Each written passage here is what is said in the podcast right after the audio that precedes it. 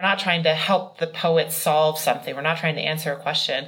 And it's more about trying to provide them tools that enable them to, to brainstorm and have additional creative thoughts and insights. This episode of Data Stories is sponsored by Quadrigram, a web based application designed to bring data stories to life. With Quadrigram, you can create and share interactive data stories without the need of any coding skills. Check it out at quadrigram.com. That's Q-U-A-D-R-I-G-R-A-M.com.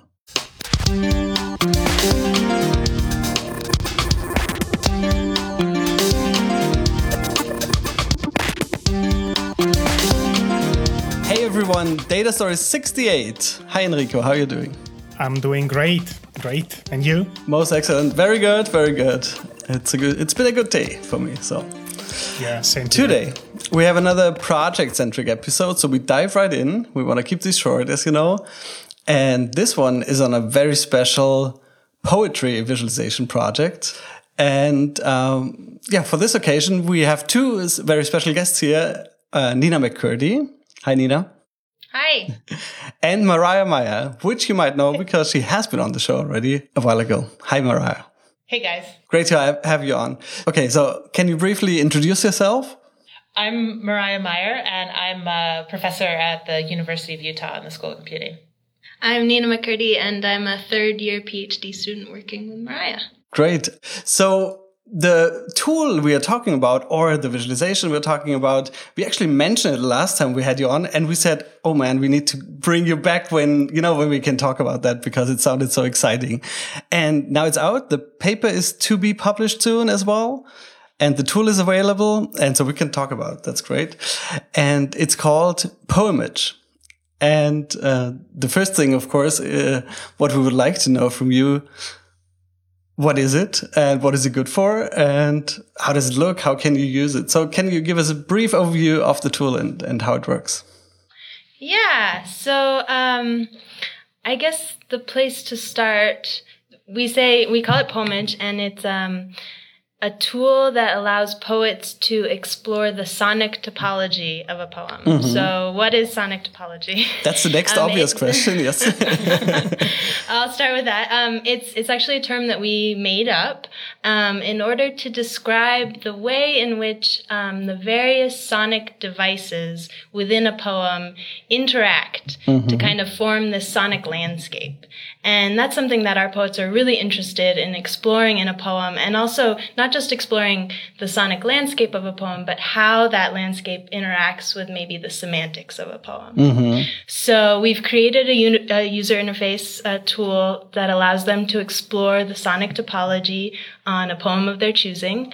And so basically they load up the poem and then they can kind of browse through all the different sonic devices that we are detecting within a poem and start to build their own version of the sonic topology that they can explore. that, that sounds very unusual. Has anybody done anything like that before? Uh, is that like a common thing to do? It doesn't sound like that Um, we actually no, we haven't really seen anything like it Yeah, before. yeah.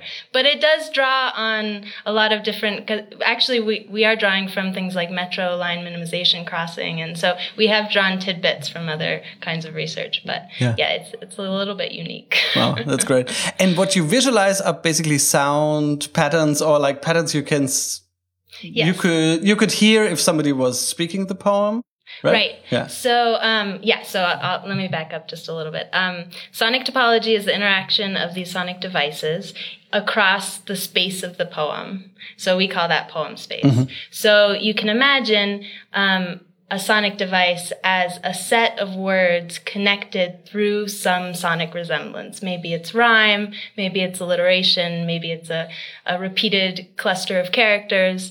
And so if you are looking at a poem, you can imagine a path that kind of meanders through the poem, linking one word to the next that are connected sonically. Mm-hmm. Um, so when you're looking at these sonic devices, you're actually looking at paths through poem space. And these different paths can interact in a number of different ways. They can merge into one path. They can diverge. They can kind of bounce around each other.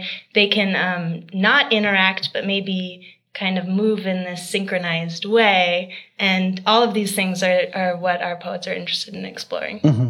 And in principle, you can put any text or like any poetic text into the tool and it will automatically draw these these paths, right?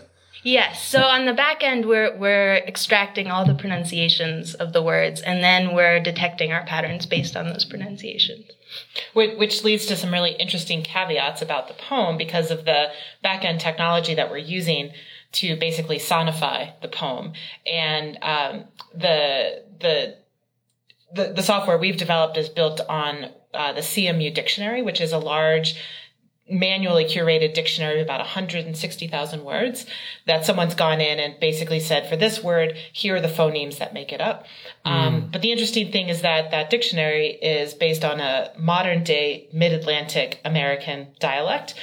And one of the things that our poets are constantly saying is like, oh, turns out that not all poetry was written um, for a modern day mid Atlantic American right, dialect. Right. Can we do other things? Yeah. Um, and so that's when that's when things start to get interesting from a natural language processing perspective. And actually, that um, that brings up another nice point is that so we have our words that are in dictionary, and for words that aren't in the CMU dictionary, we use automated methods. And um, while we're making a lot of really great process progress in text to speech, we're still not quite there yet. So, so um, these automated methods will sometimes mispronounce a word. Mm-hmm. And we thought initially, Miriah and I thought, oh, we need to figure out how to reduce this and, and make sure we're getting the right pronunciation. But our poets are actually incredibly excited about the idea of a mispronunciation because maybe that will reveal new insights about the poem. Yeah. So that actually gives you a sense of our whole collaboration in and of itself. The, the things the things that we're sort of mortified about, they're like, no, that's fantastic. So can you tell us a little bit about how the project started? I think one interesting feature of this project is that you've been collaborating with with a certain number of poets for for an extended period of time, which makes the project even more interesting. So, how did it start? So I guess that, that started with me um, before Nina came here to the University of Utah, and I just started talking with a couple of these poets who actually had been working on a project with Min Chen at Oxford. And they were interested in really trying to think about how could visualization affect their experience um, as poetry scholars of how they read poetry. Um, and admittedly, at first, they're pretty skeptical that Viz could do anything. Um, and I think from a Viz perspective, what was really interesting was when we, you know, I think when we go off and work with scientists and other data analysts, we're always trying to help them solve a problem. And these poets were very much like, no, no, no, no, no. Solving the problem is like what we do. That's like what we love to do. We really want to understand if technology can somehow enhance that. So those initial conversations were really around trying to grapple with that, like what is the role of technology, um, and then we moved into conversations about well, what in a poem can we actually sort of datafy from a computer science perspective that is also interesting from uh, from the poetry perspective. And we talked about a lot of things like metaphor and affect and all sorts of things that are really, really challenging to do. And then at some point we stumbled onto sound. And as someone who doesn't know anything about poetry, I was really interested to hear how important sound is in the sort of experience of reading a poem. And so that's when Nina came on board too. I don't know if you want to say anything from that point. No, I think that's good. Okay. yeah. One thing I found really interesting in the paper, you write that you just knew you wanted to do something in that space. Like you knew it would be interesting to do something in that space, but it wasn't even clear what the problem is right? Like yeah. and and also if you talk to different poets they might have totally different perspectives but there was no clear functional gap to be filled and no no pain points to be uh, scratched or how do you say? Exactly. And yeah and we found that as as we'd narrow in on some topic that we'd be interested in exploring mm -hmm. all of a sudden we'd find it exploded. So so everything that we looked into was actually this enormous domain space that we could play around with. So we had to continue navigating and kind of carve out a chunk that we could work with. And and what um, was your strategy to, how to do that? Because it can be very frustrating, of course, if you just talk and it's very confusing. Everything's complex. How, how did you how did you break it down to something you could actually tackle computationally? Yeah, it happened kind of organically. We we first um, when we decided that we wanted to look into sound and this was a really rich domain space, we um, kind of put together a survey of all the things that we thought we could play around with, and from there it was pretty clear that our poets were more interested in exploring certain things than others. So that helped us helped us narrow down on the idea of kind of a broader definition of rhyme rhyme that encompassed traditional rhyme, but also maybe alliteration and some of these phonetic qualities. And from there, we started experimenting with, okay, within those different categories, what can we detect? What can we play around with? And actually, they helped us kind of narrow in on the, the specific topics within that too, which was, um, essentially traditional concepts of rhyme, including alliteration and looking at character clusters and kind yeah patterns and and also patterns in in phonetic. So the way that the the mouth moves in order to pronounce different to pronounce different sounds.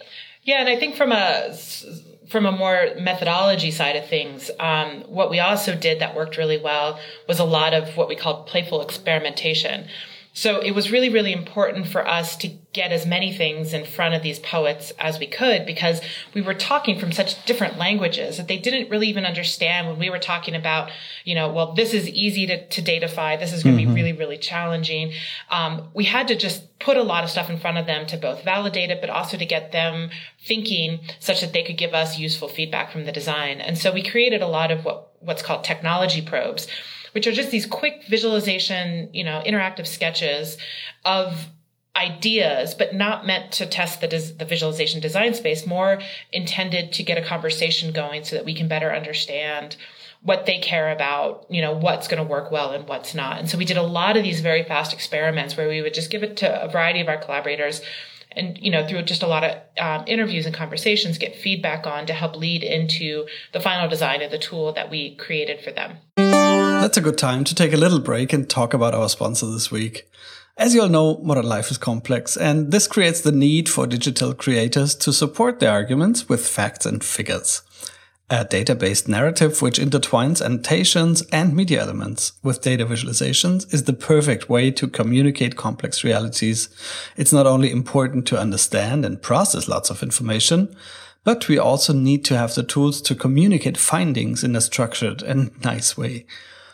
Now, Quadrigram is a web-based application to create and share these types of data stories on the internet. Its intuitive interface allows users to design interactive narratives by merging graphic elements, such as text, images, videos, and data visualization modules into a single data story. And you can then publish your work as a fully functional website or interactive slide presentation without the need of any coding skills. Readers can browse the story and discover their own findings, basically create their own unique synthesis. Quadrigram is a product by Bestiario, a design firm with more than 10 years of experience in the wonderful field of data visualization. Quadrigram is free and you just need a Gmail account to start building and sharing your data stories. So check it out at quadrigram.com.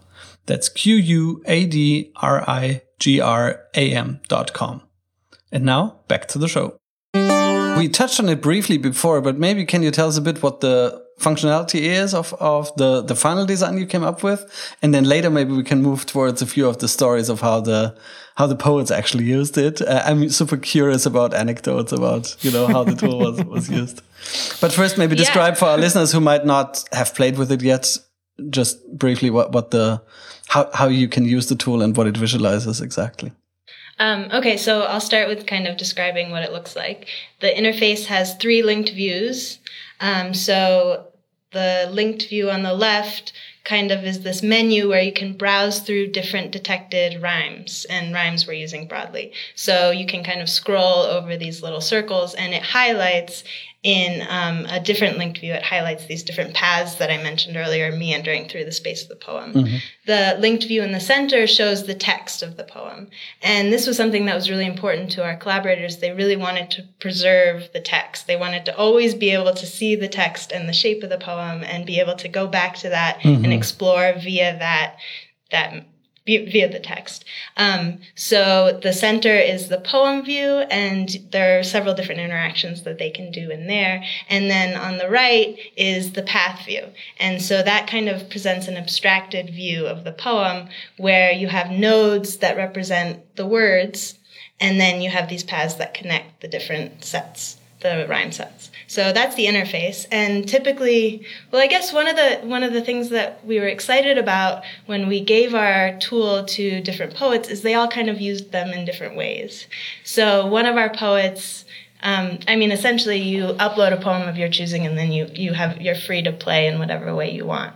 So one of them went directly to the poem view and started exploring the different connections to certain words, and used that as a way to explore the topology.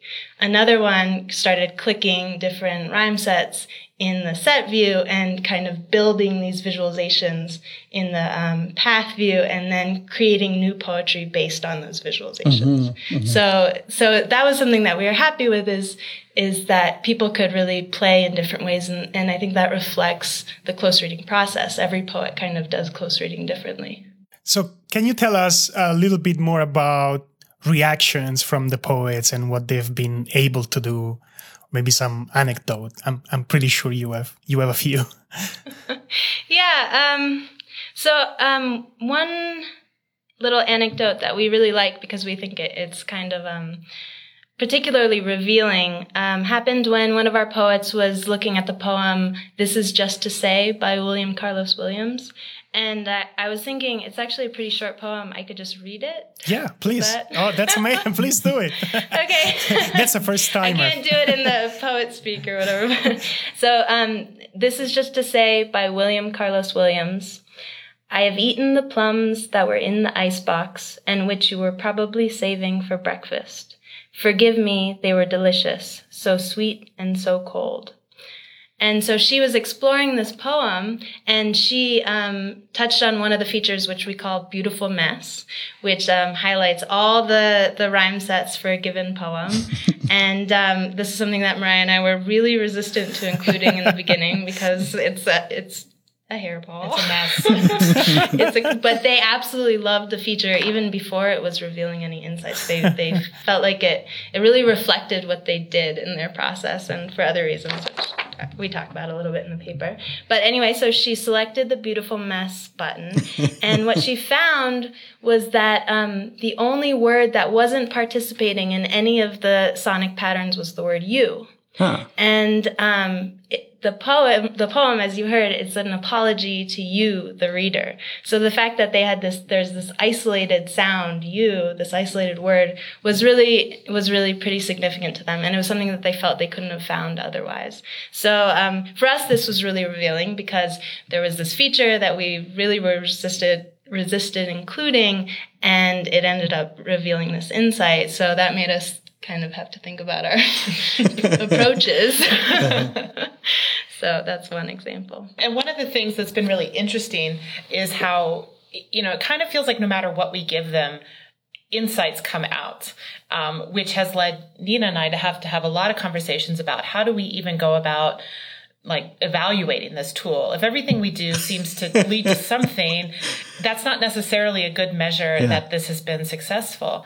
Um, and in fact, we had one person we were talking to about this pose the question to us, well, what if you just showed them randomly connected sets of words, things that weren't sonically related? Would they still have insight? We asked our poets about this and they were like, oh, maybe. Ah, that could be cool. so, so, so what we're actually doing right now is a follow up study. Um, uh, where we're giving poets sets of words, some of which are ah, random yeah. and some of which are sonically connected to try to get at this this notion of well is it even worth going through all this trouble right, right. to do this so that's one thing we're working on now, but um, it's also leading us to think, you know, for future for this project is that this is really sort of in the space of creativity support. So we're no longer, you know, we're not trying to help the poets solve something. We're not trying to answer a question, and it's more about trying to provide them tools that enable them to to brainstorm and and to you know have additional creative thoughts and insights.